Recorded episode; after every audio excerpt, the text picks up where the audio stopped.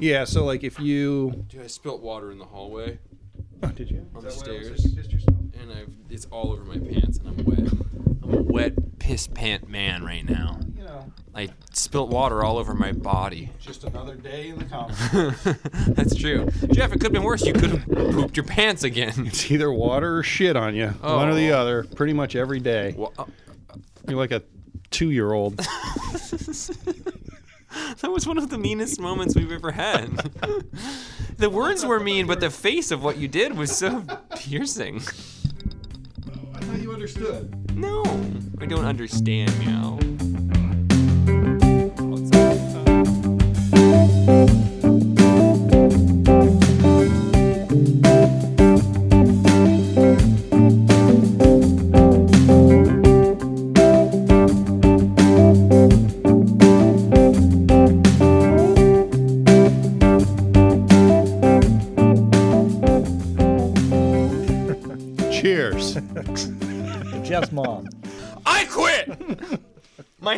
Hurts. Yeah. No feedback protection. It's gonna be a loud one. hey Jeff, What? What do you want to talk about? do you need Bautza today? No, I ooh, I did have Bautza. Welcome to a perfectly acceptable podcast, episode 162, the first real Hey. podcast of 2020. Oh, that's true.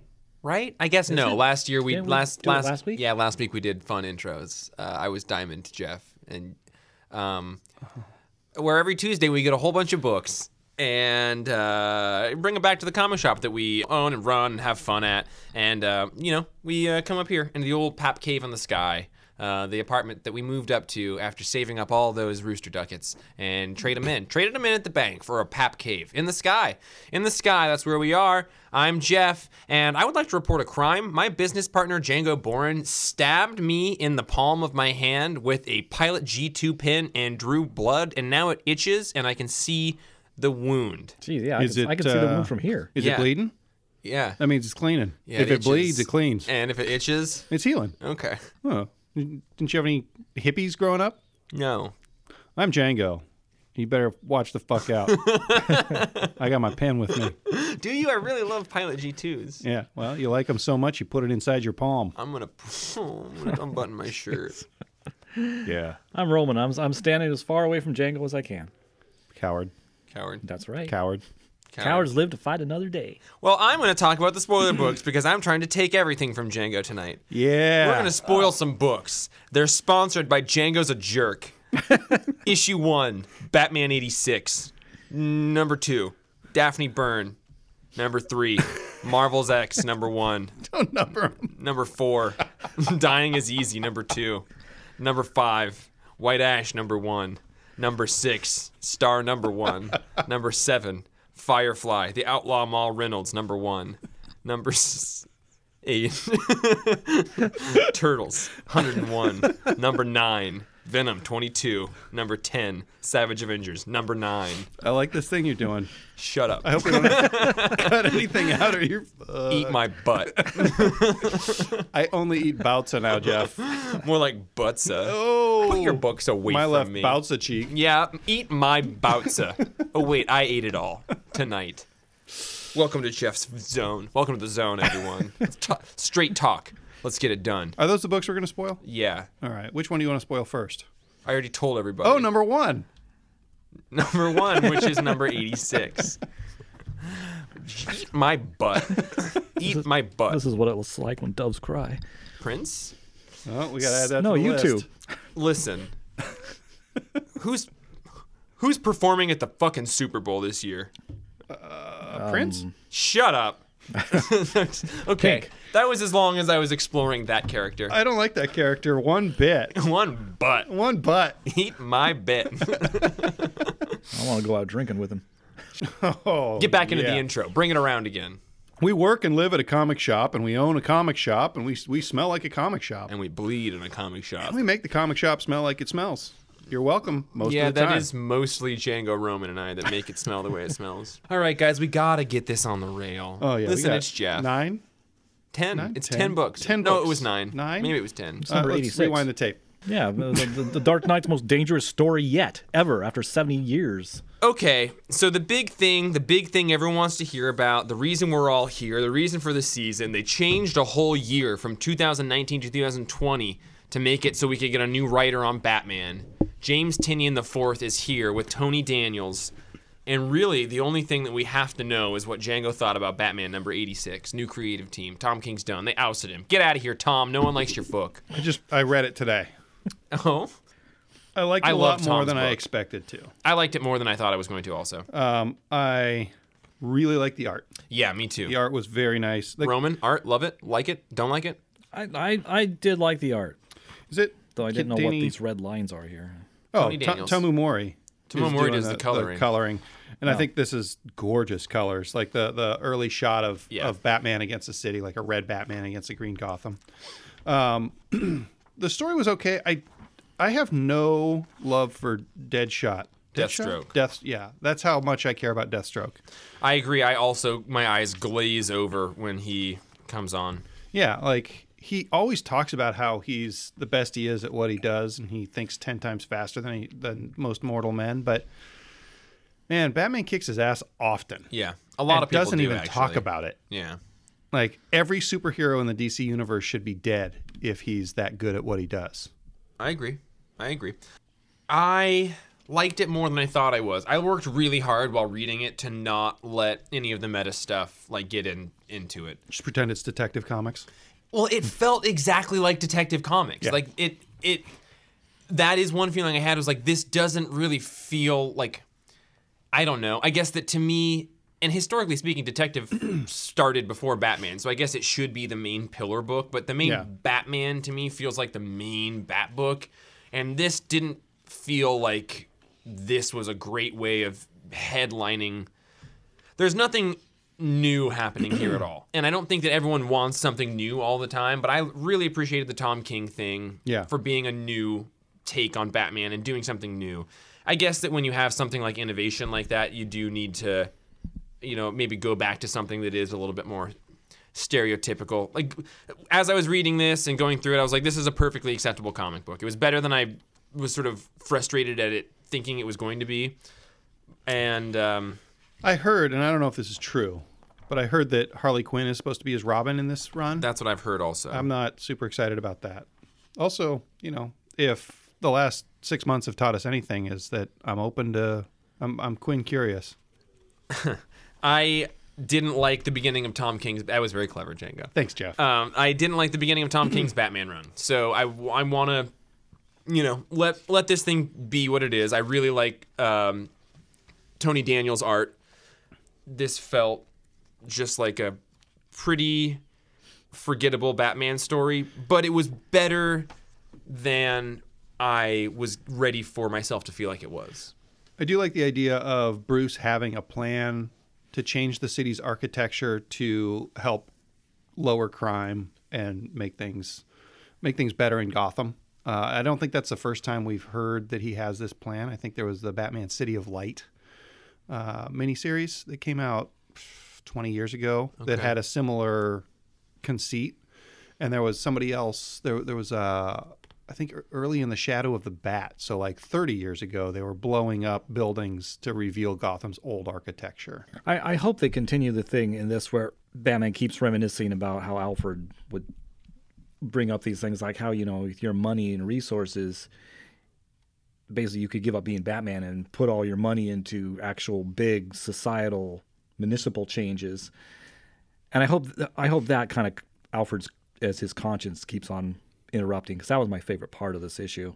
Yeah, although that is kind of the what Batman's grave has been about as well. Has been Alfred doing that oh. same conversation. Yeah, there, there have been a few books that approach that. But, you know, like, At least this one's drawn by Tony I just wish we'd have He's a Batman. have a mini series where we actually Bruce Wayne actually did all that. Yeah. and we saw it over like the course of like a decade. I think White Knight. make real changes. yeah, that actually that time, time Yeah. frame would be great. Uh, White Knight, I kind of think touched on that in a pretty interesting way, which like Joker actually is doing what Batman's never done. yeah. well, yeah, why hasn't Bruce just bought the entire neighborhood that Crime Alley is in and upgraded it? Right. It's because he likes to wallow in his Yeah, pain. it's 'cause it's- he doesn't, yeah, he doesn't want to fix himself. He wants to psychology. beat up bad guys. Uh, the the speaking of not super new, the epilogue is basically uh, an opening scene for the Joker. Batman movie, The uh, the Dark Knight, Oh, where like a bunch of clowns in masks do a thing, and then Yeah. one of them kills them one at a time. yeah, yeah. What were you just Yeah. gonna say? Oh, that the Deathstroke thing in here. You know, all this time has passed, and there's still. We were talking about this this afternoon, Jeff and I. That there's been like two death, good Deathstroke stories: the Judas Contract with the Titans, and the Identity Crisis, where he defeats the entire Justice League, except Superman's not there. And other than that, it's like this one pissed me off because it's like, oh, Deathstroke's here, and then you don't even get to see the actual fight or how Batman beats him. He has to turn the page, and he beat him. Yeah, he beats him by throwing a batarang into his eye. Yeah, apparently, Yeah, and I.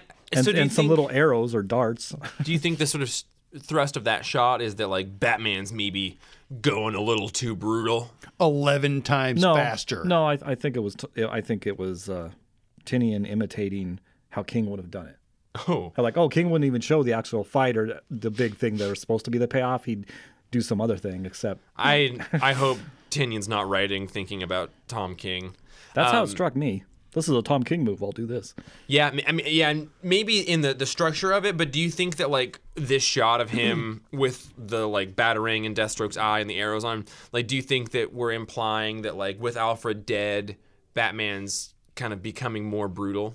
Could be. I hadn't thought of that reading it, but yeah, that would make sense. Yeah. the That was- batarang in the eye is a nod to the Dark Knight Returns. Oh, is it? Yeah, that's like the Joker ends up with a batarang in his eye. Spoiler alert, Jeff. Yeah, I I know you're going to read that sometime. I've seen the images. I give it a seven point five. I think it's beautiful, and I will read the next issue. But there were parts of this one.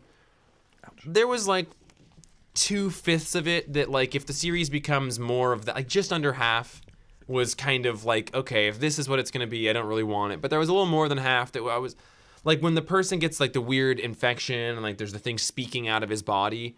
I was like, that's cool. What's going on there? Who is that? that was that was uh, James Tynion channeling Scott Snyder. Right yeah, there. That that felt super Snydery to me. yeah. I can see Sorry. Jimmy TIV. Yeah, he can you, write like- his own stuff, but Yeah, but he, he he has feelings of other creators to me every time I read it. I would also give it a seven and a half. Um, and what I hope is that the next issue ends in a cliffhanger that makes me want to read the issue after, because I think that that's part of why I don't tend to really continue on his books throughout, because I I read an issue and I'm like, oh, that was a full meal, and next month I think I'm going to be in the mood for a different kind of meal. I did like his new goofy bat, very bat motif Art Deco bat grapple gun. Me too. Tony Grapple Daniels does sort of harken back to a sort of Adam Westian Yeah. Art Deco art style, which I like a lot. Yeah, yeah, I like it too. It's totally goofy. There's no reason Bruce would waste money des- making a design like that, but So you know, better than it, better than I was worried it would be. Better than I kind of thought it was going to be. Sell it. Sell it. okay, Jeff. Yeah. Sell me this Batman comic. Um, the art's gorgeous. Like if you I'll buy are somebody who has like flexible income and like to to you looking at a gorgeous comic is is you know worth the three or the four dollars for a book like it's totally worth it for that regard. And it is batman. Like at worst batman doing batman things is pretty cool um, if you're someone who really strives towards new concepts and you're on like a fixed budget or something, I don't know that this is necessarily the book for you, but it is a gorgeous Batman book. A Lucius, I mean Alfred. Wait, no, Lucius. Speaking of gorgeous, oh, so speaking of gorgeous, I had this awesome moment where, like, within the last two weeks, you said something about like, yeah, like if it looks like it's Kelly Jones, but it's good, it's Kyle Hotz. yeah, But Daphne Byrne, number one, by Laura Marks and Kelly Jones, has pretty gorgeous art. uh, this is the best Kelly Jones I've seen in a long time, and It I don't know if it's just because he's not drawing Batman, which I think is kind of rote for him. Yeah, like he's he can just do Batman. and it leans towards um like a caricature almost like batman's got Yeah. a huge eye like it's a little i agree it's a little bit This, time I'm going to add an inch to his ears. yeah we'll see if anyone notices and take his pupils out yeah. Uh roman what do you think of this one this was a spooky book this is from the hill house books the black label imprint at dc comics I've been liking these Hill House books. Um, this this was a nice surprise. Like uh, mainly because I didn't read the cover, so I didn't know Kelly Jones was the artist. Um, until I opened it. Me too. I opened. it, I was like, oh fuck yeah. Yeah, yeah, And the first two pages are gorgeous, Kelly Jones. Yeah.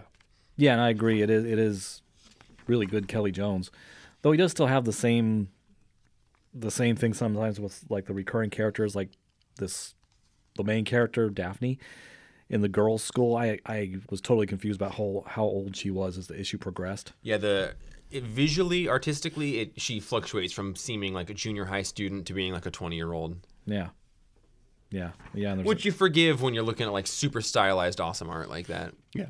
yeah, Each panel is beautiful. Yeah, yeah, I like the setup. You know, her her emotional life. I mean, these really atmospheric scenes when she goes to the graveyard and talking to her father and and and collapsed on his grave and everything was very uh, Edgar Allan Poe.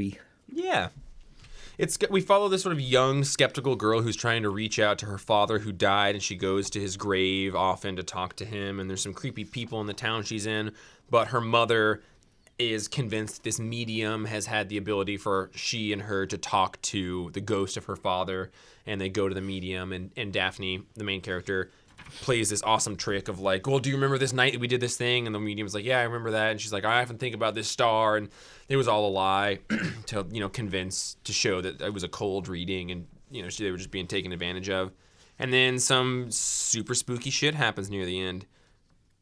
I yeah, I was ooked out throughout, which is exactly what you want from a horror comic. I, there were a couple of sequences that I wasn't exactly sure what was happening. yeah the end of it got pretty confusing Yeah, well, it was kind of a dreamy thing. Yeah. And then when she wakes up, like, yeah, like as you guys were talking, I was re re checking out the end of it, and it it makes a little more sense now. But just on a first read, it's kind of weird. I love that her bed sheets are just partial skulls all over Yeah. when she wakes up. Oh, I didn't up. realize that, but there was like earlier in the issue, like when they've got this woman like with the table, the art there. There's a skull there. Oh yeah, I hadn't Like noticed there that. are skulls hidden throughout the book. So there's that, like this. that woman is the little girl who's the lead.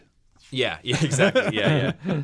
um, yeah, and then I don't know who Laura Marks is, but like three pages in, I was like, I like this writing. Like it. Yeah. It's letting the visuals tell the story, and yeah, I.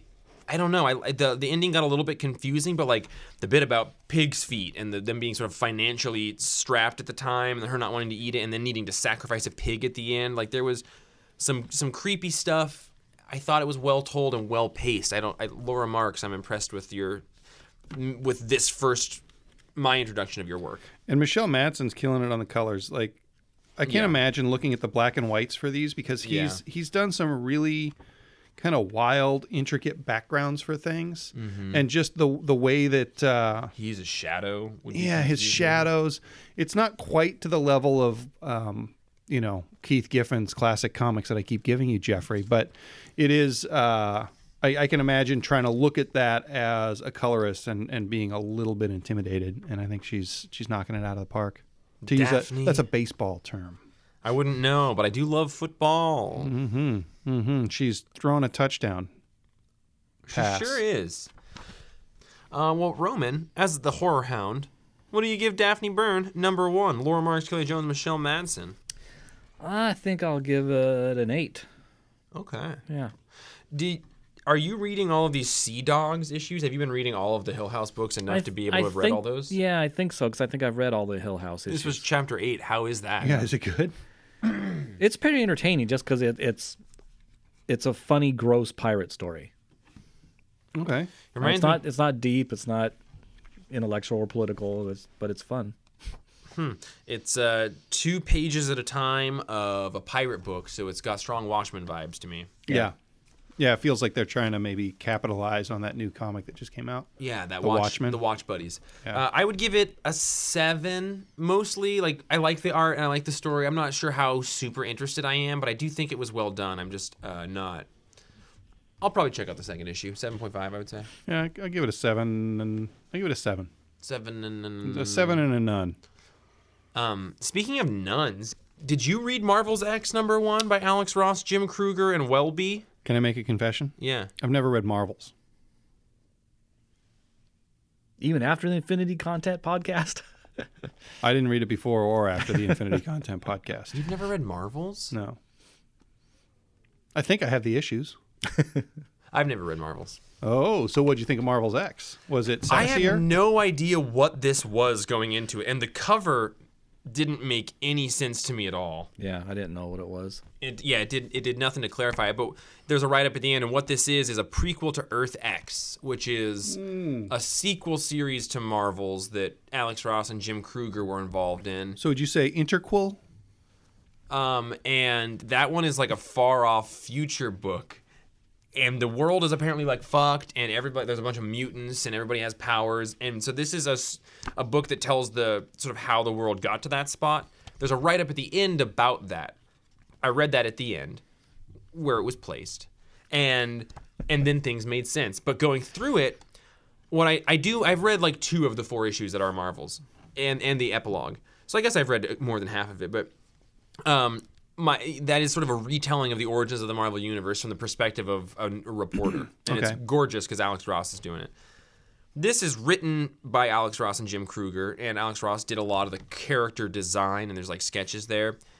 And what it felt like as I was reading it was kind of that same thing that Marvel's was of retelling a, a pivotal moment in the Marvel history. And in this, that pivotal moment would have been the introduction of the Inhumans and the Terrigen Mist. Oh. And that is not quite exactly what this is. But it, does it sound like that disease is the Terrigen Mist? Like they make they get cocoon kind of. forms it's a, around them? it's, a yeah. It sound yeah, which I hadn't realized till you said that this afternoon. But yeah, it's that's basically the same thing that happened, um, and happened more recently with like how Kamala Khan got her powers. Um, it's like five six years ago. So yeah, this is kind of the same kind of thing, but things aren't apparently aren't going as well as they did in And- the main Marvel universe. and everybody who gets the disease gets some type of superpower. So it kind of seems like everyone is an inhuman getting a. But yeah, except like maybe I mean you don't know what happened. The, grandma grandmother died. just apparently dies. but what I was really impressed with was like how much of a bummer it was. Like how much I liked this character and how sad his situation was and his parents were killed and now he is caring for his grandmother and his sister who are both infected with this disease and he's trying to gather food for them and all they can eat is cereal. And he just wants to go find the superheroes and they're like no they're dead or they're not there. Like they don't care. And yeah it, it made me feel bad in the way that like a good depressing movie makes you feel bad It's like Marvel's The Road. kind of or like marvel's requiem for a dream or something but it it's obviously not alex ross art but the art is is totally fine Yeah, it's not bad yeah. It, it, I mean, I mean, it's wasn't what I was expecting at all, but yeah, it works well for this the story of this poor lonely kid going through this terrible trauma and losing everything. Did Alex Ross write Earth X? And did he write Marvels? Or was I he thought didn't write Marvels. that Marvels was, out um, kurt busiek yeah. Kurt Busiek? Yeah, I don't know if he wrote. I never read Earth X. i never read earth I x thought like either Earth X was maybe Mark Waid. it might be or it might i think it actually Yeah, actually I don't ross think it and was. I would have read it. If Okay. It was, yeah, I would have read it if it was Mark Waid. Yeah, knowing that this is, and I guess it makes sense. It's Marvel's X, so it's the thing between Marvel's and Earth X. Right. Uh, I, I think that they they're also releasing these one shots called Marvel that are different creative teams. The the production and, and advertising for this whole thing is a little bit confusing and it's getting muddled with some other Marvel things that are coming out. But all in all, a pretty effective issue, especially if you've read Marvels and Earth X and really liked those stories. I liked it. I mean, it, it totally wasn't anything I was expecting, so I was a little thrown off. But I like this main character. I felt for him. Curious how he's going to survive. Um, but yeah, it didn't. It didn't have the uh, the um, I guess the emotional connection I was expecting because I love Marvels. Um, I just assumed it was a reference I didn't get. Well, what do you give it, Roman? uh, man, I'll give it a. I'll give it a seven. Oh, Yeah, oh. Yeah. I'll give it a seven. Also, I, yeah, seven X. oh, I really did. I liked.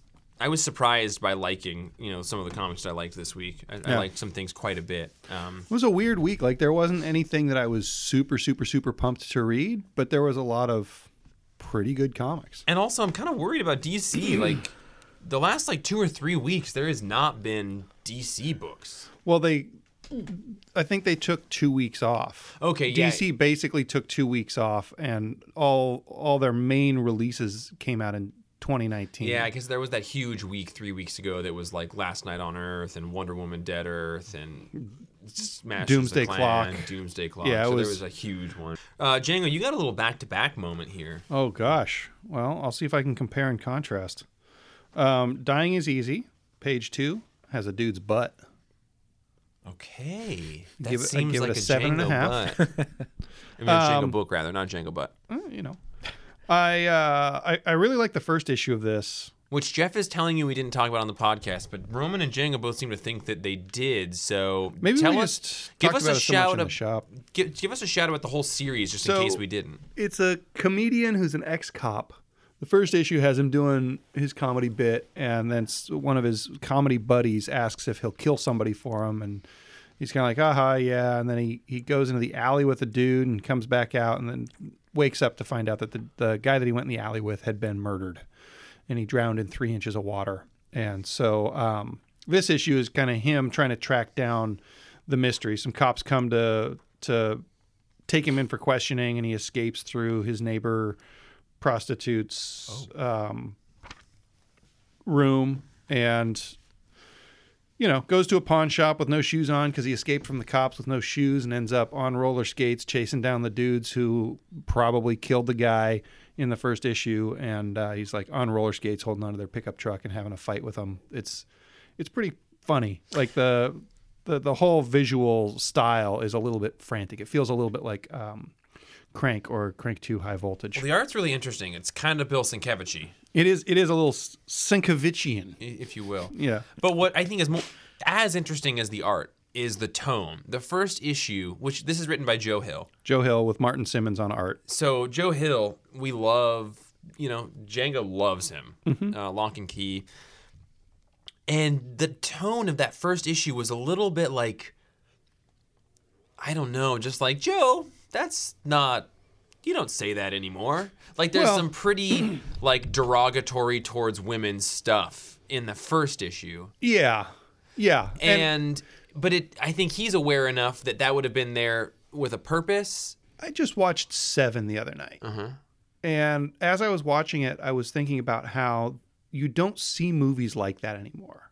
Like confirmed deny have you seen seven Yeah, back when it came out. okay. Yeah, and and when it came out, it was kind of in the middle of a bunch of similar sort of movies, and I think that um, David Fincher is really good at making these types of movies because the only flick that I could think of that has the same kind of bleakness and grittiness that I've seen in the last ten years was Gone Girl, which is also finch also Fincher and super dark and kind of like there's nobody to really like and there's not a lot of hope in it.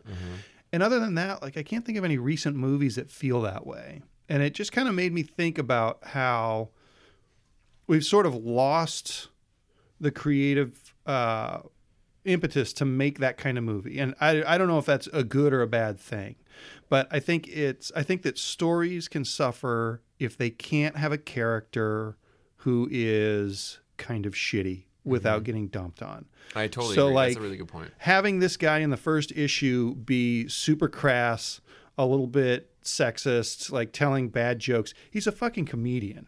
So to have this guy go up and tell a bunch of jokes that are like marginally funny, they would have been a lot funnier 25 years ago before we kind of learned to not be dickheads to everybody. Um, I don't have a problem with characters being flawed and having those conversations.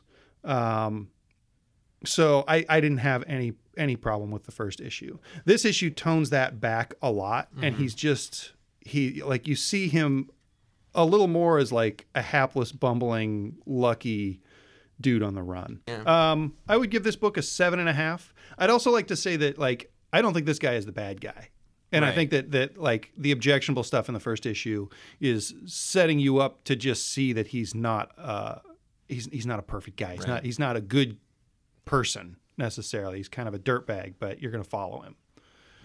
And then the next one is White Ash, which I read half of. Yeah, yeah. I thought you might bail. No, I ran out of time, buddy. Uh, Charlie Stickney wrote it with Conor Hughes uh, on illustrations and letters, and Fin Cramb on colors.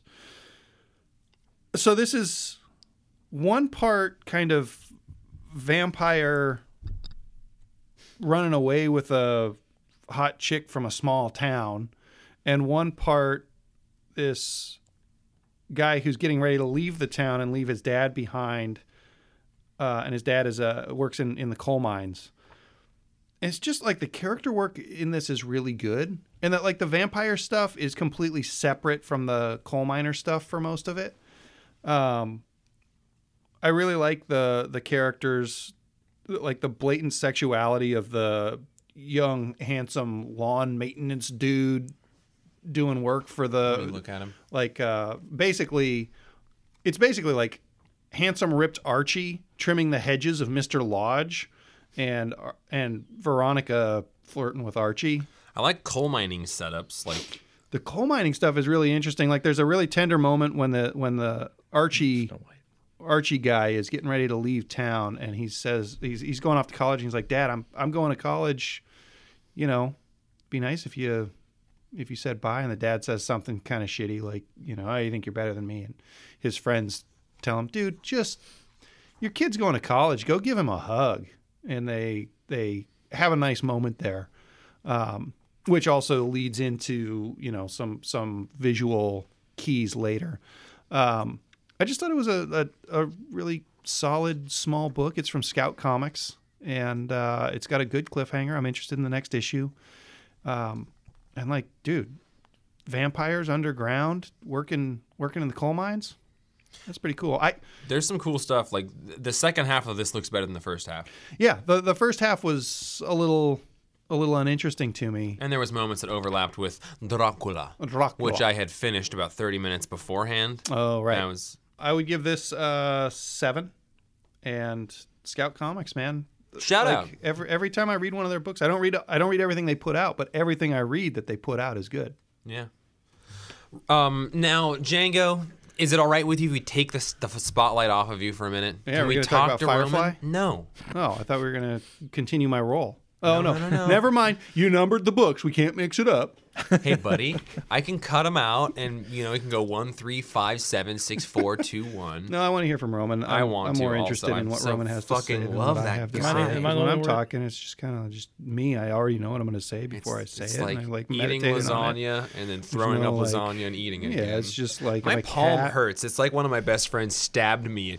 You know what? It's a good thing this happened to me and not you because if I had your ego, I would be convinced that I'm God and this is stigmata. it's it is stigmatish for sure. And Stigmatish. ladies and gentlemen, Star number one, by Roman Statler. Kelly Thompson, and some gorgeous art inside. Who the art I was actually Javier Pina and Filipe Andrade. That makes sense. I love Andrade's art, but he clearly didn't do all of it. He did that first page though. No, I didn't even notice that it switched. It did. Um, I was the only one that read this. Yeah. Oh, okay. Well, Star is a spin-off character from Captain Marvel from that series. I didn't read, but I read this. Um, just curious about who she is, what what's going on. And and you love Marvel. You've Django's our DC guy. You're our Marvel guy. Sure. DC except Deathstroke. And and I I was sort Marvel of except Deadpool. joking, pushing people in corners. I love that little thing you guys just did. Can you put me a box in this corner? Absolutely. But in seriousness, I do love that you always check in with kind of a, if a new character is showing up in the Marvel universe, like you check it. You're like, all right, I gotta check and see what you're doing with my world. Yeah, I usually do. I mean, I wasn't going to, but I kind of flipped it open and saw Titania. You know, Black looking Bolt's looking buddy. very very Amazonian and threatening. I was like, okay, that looks cool. And they get in a bar fight, of course. Um, Star is having all sorts of kind of identity issues and stuff. Apparently, the end of her storyline in Captain Marvel, Captain Marvel like killed her, punched a hole in her chest. Um, but then she came back from that because she has the reality stone of the Infinity Stones embedded in her body. Don't know why. She doesn't know why. She doesn't know how to control it. Where in her body? Like in the forehead, like Vision? I, no, I think it's in her chest. There's a scene earlier where there's kind of this glow coming from her chest. Okay. Um, like Iron Man. And that would make sense Yeah. because Captain Marvel seems to punch a hole through her chest. Yeah. Yeah. Um, so she goes to the bar because she's like doesn't know what to do. I mean, she's lost her job and everything because of all this stuff. Picks a fight with Titania. Yeah, there's it starts glowing there. Gets in a bar fight, good old fashioned bar fight. Loki shows up. As Loki is wont to do. Yeah, and he's able to like maybe remove the stone, get it for himself. A bunch of stuff happens. Um, and she apparently kills him. Sure. I And bet that- Loki's dead. And that's only Probably. the first. ha- Yeah, that's only the first Probably. half. That's only the first half of the issue. And then just and that's what got me to read it. Jessica Jones is in it. She's taken off her- Star studded. Star studded, yes, yes. Um, and there's just some mystery behind her, and I don't know why. Because I thought at the beginning it says um, most of the stones they don't know the whereabouts, but I thought like Wolverine gave one to the Black Widow or something. And Gosh. I guess, uh, yeah, after the Infinity Wars thing by Gary Duggan, I'm not sure where they all ended up. yeah, so it, it was a fun read. It's it's the mystery is kind of interesting. This Star character, her powers, just the fact she can't really control them, that's kind of cool. The only thing I didn't like, very end spoilers, Scarlet Witch shows up and and the writer um, does a thing with her where she just has Scarlet Witch saying some things that Wanda doesn't talk like that. What are you going to give that, Roman? Oh, He, I thought he gave it. No, did sorry. I? I don't think I did. Uh, I'll give it a. s- I'll give it eight stars. Oh, look at that. That's cute. Super Remember when we used to do that? clever. Yeah, Did we do remember that? stars? Yeah. We just we we just do did whatever. whatever. That was Thing. when Braden was around. He Whatever really, tied into the or maybe book. Justin really did that. Justin was good at that. Justin's good at everything. Yeah. He is. I read Teenage Mutant Ninja Turtles 101, kind of out of nowhere. Braden was saying that uh, Sophie Campbell was taking over as the writer for this, where Kevin Eastman had been writing the first hundred issues of it. Now he's just a story consultant. He was really writing it, writing it? I believe so. I think he and the other writer credited were writing it. Okay. For a Um, hundred issues. When this renumbering of the series started, it was a big deal because Eastman was writing it again. Okay. Um, and I was kind of reading it because so many books this week were like Marvel heavy, and I just figured, okay, I got to read some other stuff. And like I said, Braden was excited about this because he's a fan of Sophie Campbell, who wrote Wet Moon, which is an Oni printed uh, graphic novel series that has won a lot of awards and Yeah. is, is super popular. I really liked this Teenage Mutant Ninja Turtles 101. I didn't read any of the 100 issues leading up to it, but I know the Turtles, and I've read most of the first issues that have come out of different Turtle series. Well, this is a jumping on point too, right? Like with with a writer change. Yeah, I suppose. Um, spoilers for everybody for the last issue, which I didn't read, but Splinter dies. And we have this really, and this crazy thing has happened where in New York, a bunch of people have been turning into mutant animals and they've quarantined a big area of the city. And it's been closed off. And then we do a six month jump in the future.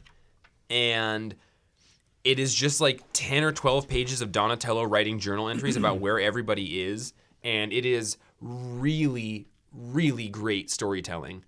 Um, I'm really impressed with what Sophie Campbell was able to do there. I don't know if that's all her, if some of this character work was established going into it, but like Donatello is my favorite, but Raph has this adorable like dinosaur named Pepperoni that he hangs out with, and he's like bailed on the turtles and he's out being a jerk badass. Leo's bailed on being a leader and he's just been having a greenhouse for like several months. Michelangelo has a cat that all he cares about is protecting this cat as a way of sort of dealing with his stress about losing Shredder. Splinter. Splinter, thank you. There's they do a fan and like there's this cool wolf character that had been introduced earlier in the run that's running this shelter that gives food to people who've been turned into mutants in this quarantined area in New York and then Jennika, the newer uh, lady turtle that has showed up. We spend most of the issue with her and she's a total badass. And then, you know, she makes friends with this other person and the second half was not quite as compelling, but they I'm just really impressed with how much they made me feel and care about these characters that have always been floating around my life. Like Yeah. you always kind of know the turtles. And uh, yeah, it, it made me care about them. It made me want to read more. It made me didn't feel like I was like losing out by jumping on here, but it made me like really want the turtles to be okay. And uh, and that loss of like Splinter and then like Raph's adorable pepperoni dinosaur who's like waving and is super cute juxtaposed with this his like total dick nature. Um, yeah, it's it's really well drawn and well told. And if you have any casual interest in the Mutant Ninja Turtles, the Teenage Mutant Ninja Turtles, in fact, uh, they, they gotta be in their late 30s by now. yeah, that's true. The the middle age, well, Well, the but, Roman but age. turtle turtles age really slowly. Oh, that's true. They're much older than At least some humans. So in the way that- Years are years. no dog years are seven to one. Turtles, it's one to ten. Oh, Yeah, there's some sea turtle that's like the oldest creature on the earth. Absolutely, his name's Mortimer. Yeah, yeah, 170 years or something. Yeah. all right, fine. They're teenagers. But anyway, that one I really liked that. Super glad Braden was excited about it because it got me to read it. I give that one an 8.5. I think it's a really, really good, really good comic. And if you're at all aware of Wet Moon or the Turtles, people should check it out. Do you think Splinter's really dead? And then I just also want to talk briefly about uh, Venom number 22 by Donny Cates. We've been talking about Donny Cates' great work on Thor. Absolute Carnage was a little bit of a miss. The Venom stuff has really dropped off, except for some things. Uh, I don't want to spoil too much on here, but some really cool stuff happens in this. If you weren't happy with how Absolute Carnage ended, um, well, fuck it. No, I'm not going to spoil it. But there's some Carnage symbiote floating around in the world, and Eddie Brock loses a hand. If you're at all familiar with that storyline from the 90s where Venom tried to kill Spider Man on an island and then Spider Man faked his own death, it's that famous cover of like Venom holding the skull that he's making Oh, fun of the Horatio thing. That's also the first appearance of Venom's green, drippy Oh, interesting. spit, and uh, which Donny Cates retroactively made his But excrement. he he thought he killed Spider Man and then he tried to live on this island forever until Absolute Carnage happened or Maximum Carnage happened and he left the island. So in this, Eddie Brock has gone back to this island and he's trying to hunt down the Carnage symbiote that's there and uh, he's like hidden he like lived on this island for months and months. He's hidden all these ammunitions and clothing and weapons and stuff on the island. He's like totally weaponized this island and uh, it's it's really pretty rad. Um, his kid has got some bad connection with Carnage, and it it was a step in the right direction for the Donny Cates Venom book, which has languished a little bit in the last year as he's had his focus on other things. So he's, he's been a busy boy. he has. They're working him hard, as Marvel is wont to do when you do anything good once. Is, does Mark Bagley have a contractual obligation to draw a certain number of the uh, Venom or Carnage No, stories? I, I bet that Donny Cates was super pumped. I bet he was like, "Sweet, I get to work with Mark Bagley, who did that original, like a bunch of that original stuff, and like is you know." I think that's probably cooler for Donny Cates than it is maybe for readers. But um, you know, he it has more of an uh, Ultimate Spider-Man feel than it does like some of his other work. Like it, Yeah. it's it's not. It didn't make me super sick look, looking at it. what do you give it? Oh, uh, I would give the Venom issue an eight Okay. it like it it had a couple really cool moments. He, I like I like the way he loses his hand. Yeah, he That's cuts his own cool. hand off. Yeah, it's Yeah. rad. So Firefly, the Outlaw Ma Reynolds, number one. Both of you guys read this? Yes. I read it. Get it? Yep, yep, yep. Are you current with the with the main series, Roman? I'm not. I was going to ask you about some some timeline stuff. Well, I'm not current with the main series, Oh, okay. but I really enjoyed the first four or five issues that I read. It felt true to the characters. The art is super kind of it's rough, like not in a bad way, just in a there are some lines here that got ink that maybe should have just stayed pencils. Um, but all the characters are written true to the series, true Yeah. to the TV show. Yeah. And that's what's really impressed me just generally about the Firefly comics. Like when they were at Dark Horse, they were super spot on. Yeah. And uh, these ones, Those were excellent. this I think kind of. I don't know if this wipes out the Dark Horse stuff or if it's just telling a totally different story, but the, they're also spot on in this. And this one tells the story of Mal growing up uh, with kind of a kind of a broken, angry mother um, who obviously also still loves him and isn't afraid to do outlaw things in order to keep her family alive. And then at the same time, he's been hired by, I think, by the what, what, what's the, the Federation or whatever. Well, like is, the- isn't that's what I was going to ask you about? Because isn't he? I got the impression for this he's a captive of the Alliance. yeah, and I think that must have happened in the main series it's going on. Yeah, I and this is happening in between. Now I think about, it, I did read like the first storyline in that where it was during the war. Yeah, Yeah. Yeah, and this one has this. This is like he they let him out of jail if he goes and captures this outlaw, and he's all right, he's, he's like, all right, cool. And they're like, the outlaw is your mom. He's like, oh god damn it, I mean Gorram it. um, and then they team him up with the woman from the the main series who had a big beef with him originally. See, I don't. Was she in the show? Oh, okay. No, I, I didn't remember just this. in the comic. Okay, I didn't remember this woman. Yeah, the show didn't have the budget for a, like a robotic woman. Yeah, for a cyborg. yeah. um, but this is, I mean, this is kind of a fluffy story, but I, I thought that there were some really nice scenes of uh, parenting in the Wild West. Yeah, yeah. It really felt like. I mean, she really felt like okay, this is Mal Reynolds' mom. Yeah. I mean, she had that hard edge and and all that that fits with the whole the whole Firefly universe. Yeah. And at, at the end, he's he's now the sheriff to be continued in Firefly 13. Yeah, and I like, I like that. Yeah, and I like the kind of the politics um, of resources and stuff behind the reason that she's in her situation and Yeah. everything, and why he left home, and Yeah, but it's like it's it's a real standard Western yeah, tale on on both sides. The, the past, they're on a Western planet, and the present, she's an outlaw being hunted by a, a makeshift sheriff. yeah. There was one. son. There, yeah, there was one point when uh, I don't know they they mentioned uh, terraforming or something, and it kind of was jarring for me because it reminded me, oh yeah, this is also science fiction because I'd gotten so Yeah. into the Western aspect of it. Well, that's like that's what I loved about the TV show is that it's just it's such a straight up Western, and then at the same time super sci-fi. Yeah. and like you know when when ships crash, you feel the gravity in on the show, and I I think you know the the characters with lots of heart and lots of quippy quippy quips at each other that that stuff was fun but what i really like is that you know mal is a goddamn cow- i mean a gorram cowboy Gorram, gorram. did you watch that show, Jeff? Yeah. Yeah. Did you love it? No. Did you? No. No. Did you watch all the whole thing or just? did. Yeah. Yeah. I watched the movie first with Dan Brooks, friend of the show. Mm-hmm. Dan no, we need another tagline. DB. DB. Dan Brooks, Django Bourne. Database guy. Database. Dan Brooks. Dan Base. The database. Anyway, we he he was like, "Oh, we got to go watch this movie," and we went and saw it. And I had no idea that it was part of a longer series until after the movie. He was like, "Oh yeah, there's 13 episodes that come before this." I think the movie is my favorite bit of that universe. Yeah. Well, it's all compressed. Yeah. You know. Anyway, I thought this was pretty good. Um, as just a straight up comic, I'd give it probably a, a six. Uh, as, as a Firefly fan, I would probably give it a seven and a half or an eight. I like seeing Mal, baby Mal. it's like getting to getting to see baby Darth Vader. You know, really cool. Ooh, Yeah, and Hayden Christensen at the same time. Very hot boy. Hay- Hayden Christian Anderson. Yeah, it's right in between Baby Yoda and Baby Darth Vader. Oh, baby Mal Reynolds.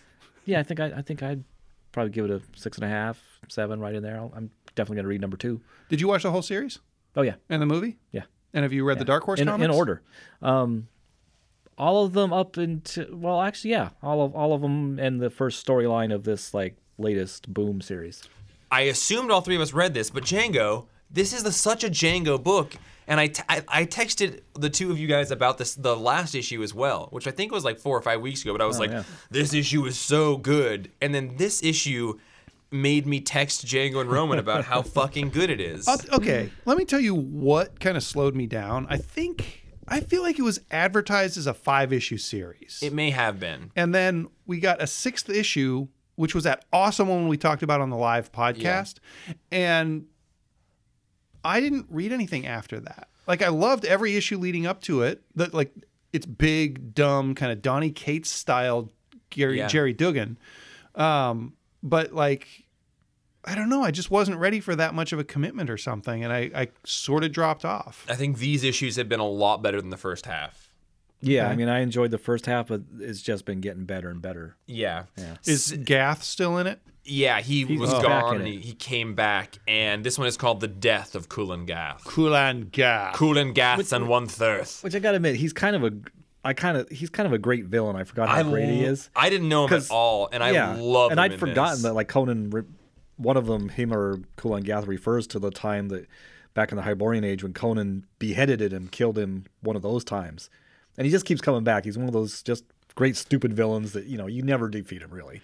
But in this one, like we'd be getting this weird like Doctor Strange, Conan, Doctor Doom buddy trifecta, and it works so well because Doctor Doom has this deep respect for Doctor Strange, Yeah. but Conan does not respect either of them. Yeah, yeah, and it's so great because normally I reading this, I was thinking, you know, if this is the old days, they would have Conan like a lot of panels of him in the background going Crom, being totally amazed by these magics and stuff.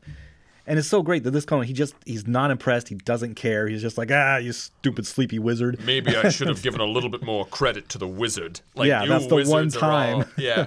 There's this awesome moment where Doctor Strange has been gone for a couple pages, and Conan's like, "Oh, we got, we're dealing all this shit, and like, oh, the cowardly wizard disappeared." And Doctor Doom says, "Fine. If Strange has abandoned us, it is with good reason. Protect his body. Doom commands it." And like. That is so Doctor Doom. Like for him to have this awareness, it made me think about Roman in that this book is different from other things because this alludes to this rich history of these characters interacting. Yeah. So even while Doctor Doom and Doctor Strange are opponents, Doctor Doom has had enough experience with Doctor Strange to know that if he's abandoned us, it's for a good reason and we need to protect his body. And it speaks to this like deep awareness of the richness of history with these characters and that is not as often represented as just the sort of one-dimensional like good guy bad guy thing. And this book is just all over hilarious like that. Just flipping through that, it, it it's so funny. It's funny. It is. It, it is. And and right after that, the next panel, after Doom commands it, Conan's like, "I'm not going to protect your sleepy wizard or whatever, but Sleepy wizard. But all these things will have to go through me to get to him." So he's kind of saying, "Well, okay," but without actually ever admitting that. Yeah.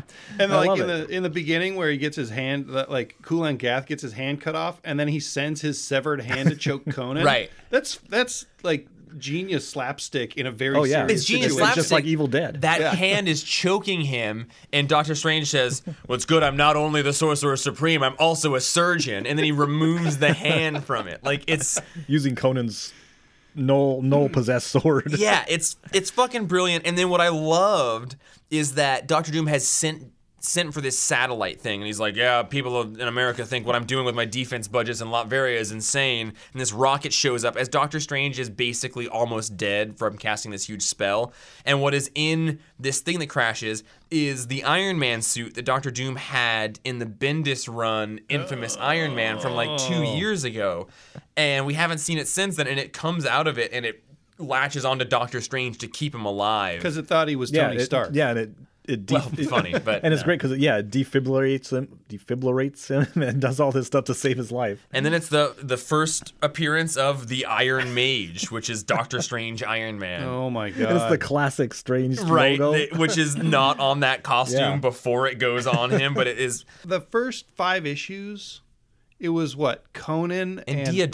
Punisher. Yeah, Deodato was great, but but it, it was like all this stuff that I don't really like. I don't like the Conan world. If you if you tell me there's going to be maybe a giant snake in a comic, it's certainly not going to make me move it closer to the next comic I read.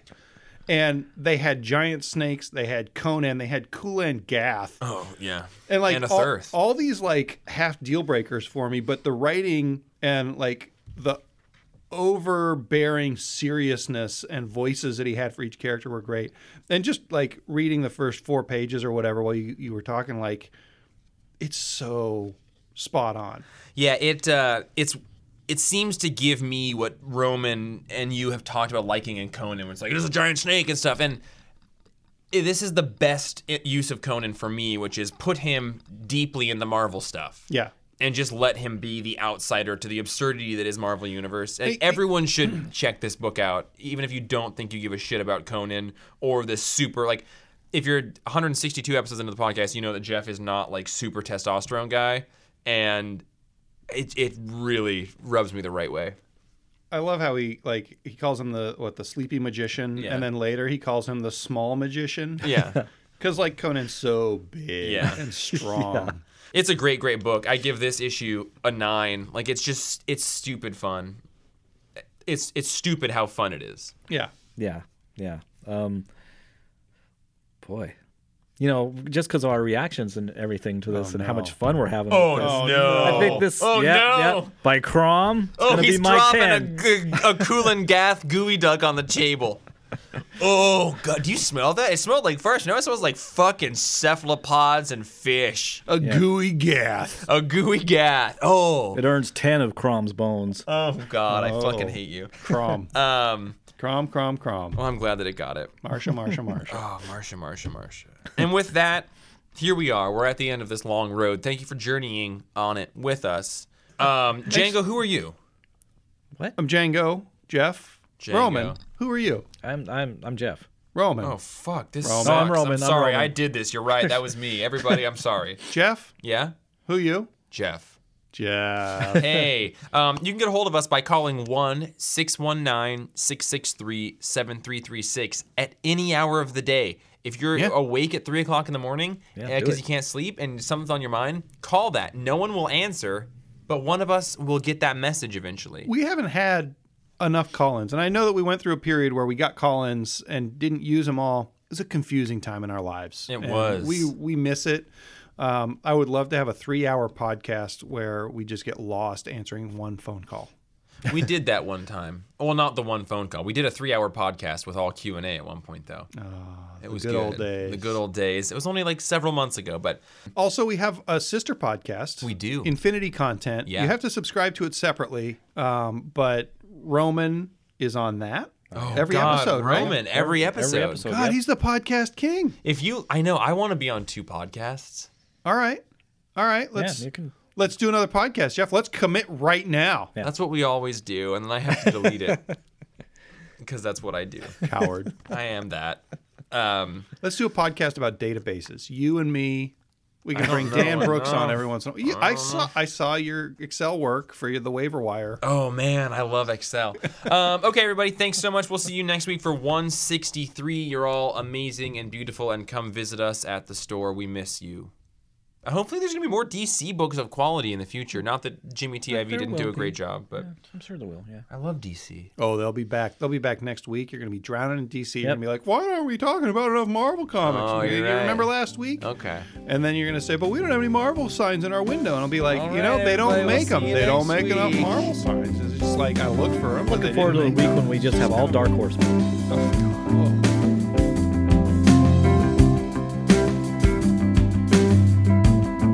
Uh, so when you walk in and you smell dust, it's probably Jeff making it smell like dust Oh. and blaming it on me. Oh, why, my, my, my. I don't believe so at Yeah, all. we, we don't need to break it down who do, who makes what smells. Oh, it's because he yeah. knows where that's gonna. End. yeah, yeah, I know Yeah, exactly. all right, fish boy. Yeah. Uh, every Fish week we talk about comics, we read them and we review I them. already did all that, jackass.